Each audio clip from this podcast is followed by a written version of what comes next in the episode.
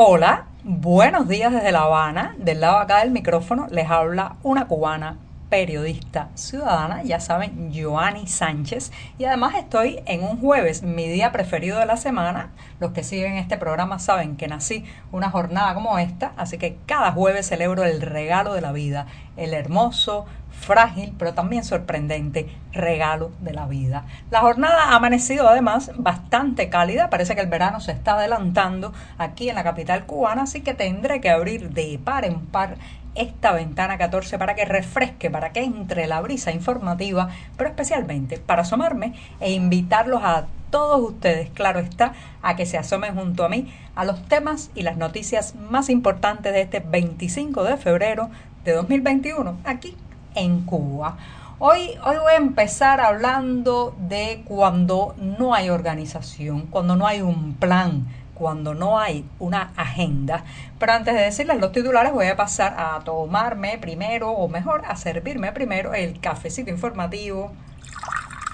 Lo voy a tener que dejar refrescándose unos segundos para poder tomarlo, porque está recién salido de la cafetera, muy caliente, echando humo literalmente. Así que me voy con los titulares de este jueves, que ya les adelantaba en un primer momento. Voy a hablar de la falta de organización. Hoy, cuando iba justamente a empezar a grabar este programa, pues ocurrió un apagón, un corte eléctrico en la zona donde vivo, y cambié los temas que iba a hablar para introducir en un primer momento, y tiene que ver, señoras y señores, con una nación sin agenda. Cada día en este país gana la improvisación, y ya verán por qué lo digo. En un segundo momento, ponerse de acuerdo para producir. Esta es la más reciente pero grullada oficial, supuestamente esta es la fórmula para lograr que en los campos cubanos crezcan más tomates, más malangas y más yucas. Y también en un tercer momento parece ser, todo apunta que Cuba podría ser el último país de América Latina en empezar a vacunar contra el COVID-19. Una pésima noticia en medio de un repunte de los casos de contagios en esta isla. Y por último, recomendarles ver una imagen que hay que sentarse, mirarla. A muchos se le aguarán los ojos, a otros simplemente se estremecerán por sus propias historias de niños, y tiene que ver con el adoctrinamiento infantil en Cuba. No les adelanto más detalles hasta que no llegue ese momento en Ventana 14. Y dicho esto, ahora sí voy a revolver para tomarme el cafecito informativo, que como saben está recién colado, ya se refrescó un poco.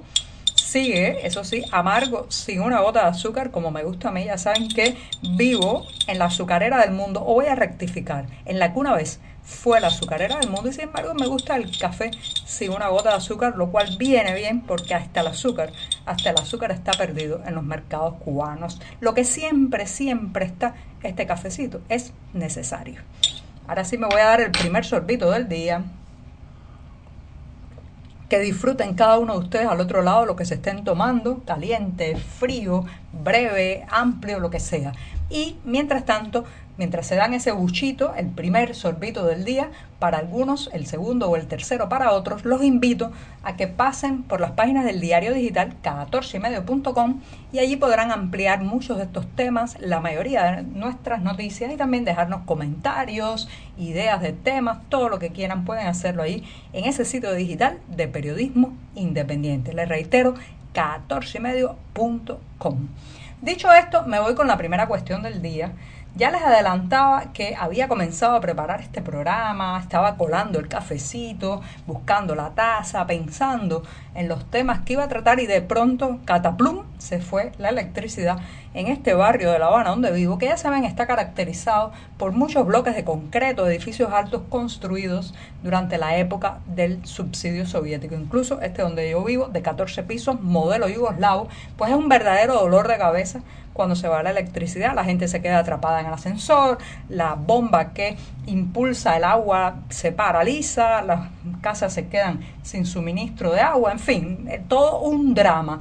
Y cuando ocurrió eso, además de emitir una palabrota, como hacen muchos vecinos cuando se corta la luz, cuando se corta la electricidad, me brotó una reflexión que decidí trasladar a este programa. Y tiene que ver, señoras y señores, con que los cubanos, desde que tenemos uso de razón, hemos aprendido que planificar un día, hacer un organigrama, una organización de qué se va a hacer durante una jornada en orden de importancia, las tareas que usted quiere resolver, solucionar, llevar a buen término. Bueno, eso es una quimera, eso es una utopía, eso es una ilusión dolorosa en este país donde cada día gana la improvisación a todos los niveles. El ciudadano tiene que improvisar porque no hay nada a lo que aferrarse, que usted pueda decir esto va a funcionar, esto está ahí, esto no va a acabarse, esto no va a romperse, esto no va a dejar de funcionar. Si mira alrededor, no hay un asidero de algo de ese tipo, nada, nada, ningún servicio usted lo puede dar por hecho, por seguro ni por estable. Después cuando eleva un poco más y sale de las cuestiones básicas, entonces también hay mucha improvisación en todo lo que tiene que ver con las instituciones, el funcionamiento de oficinas públicas, los mercados, las tiendas abren al horario que mejor le parece muchas veces, un día va y lo dejan pasar con la bolsa, al otro día va y está prohibido entrar con bolsa. Un día un policía lo detiene porque usted saca el teléfono para hacer una foto, al otro una ministra dice que no hay ningún problema con fotografiar o sacar fotos en los mercados ni en las calles, en fin, una improvisación constante que nos sume a los ciudadanos en una desorientación de qué se puede hacer, con qué se puede contar, qué es lo que está seguro y fijo en este país. Y así no hay quien lleve una agenda de nada, no solamente esta servidora que es periodista y trabaja en una redacción editorial y claro, pues hay que hacer una agenda de publicaciones, de tiempo, los lectores están ávidos. Imagínese usted un doctor, imagínese usted una maestra, un profesor que está preparando sus clases y tiene que estar sometido constantemente a esas interrupciones, fallos de servicios, incongruencias entre lo que se dice, lo que se anuncia, lo que supuestamente debería ocurrir y la realidad. Por eso gana la improvisación, pero la improvisación no solamente está aquí a nivel de calle, a nivel de servicios básicos. Señoras y señores, este país se gobierna a golpe de improvisación y así una nación no puede ir a ningún lado, porque pues no sabemos exactamente qué va a ocurrir mañana, qué vamos a encontrar mañana, cuál será los asideros a los que podremos agarrarnos en nuestra vida práctica mañana. Y sí, empieza con un corte eléctrico, pero llega también a la improvisación económica, a la absoluta improvisación en temas organizativos nacionales, a la improvisación financiera y a otras tantas chapuzas que sufrimos tanto o mucho más que cuando se va la electricidad en un barrio. Bueno, me he extendido un poco, me voy a dar el segundo sorbito del día. Y ya después de este segundo buchito me voy con la nueva fórmula oficial para hacer producir la tierra.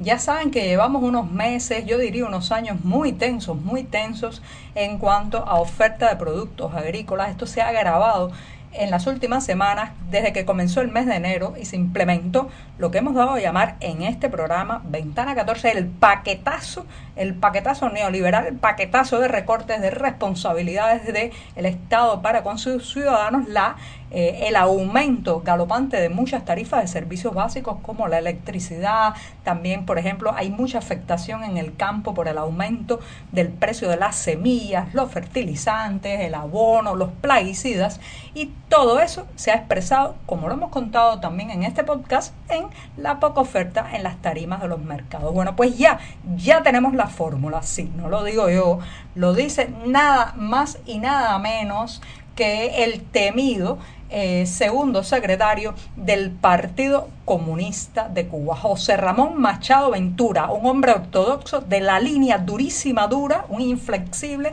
un antirreformista, la imagen de la antirreforma en Cuba. Y de vez en cuando vemos a Machado Ventura hacer algún tipo de reuniones, recorridos por las zonas agrícolas, diciendo perogrulladas, diciendo frases elementales, y ahora ha agregado una nueva. Dice, lo más importante es ponernos de acuerdo y al final producir más alimentos. Señoras y señores, se lo voy a volver a repetir.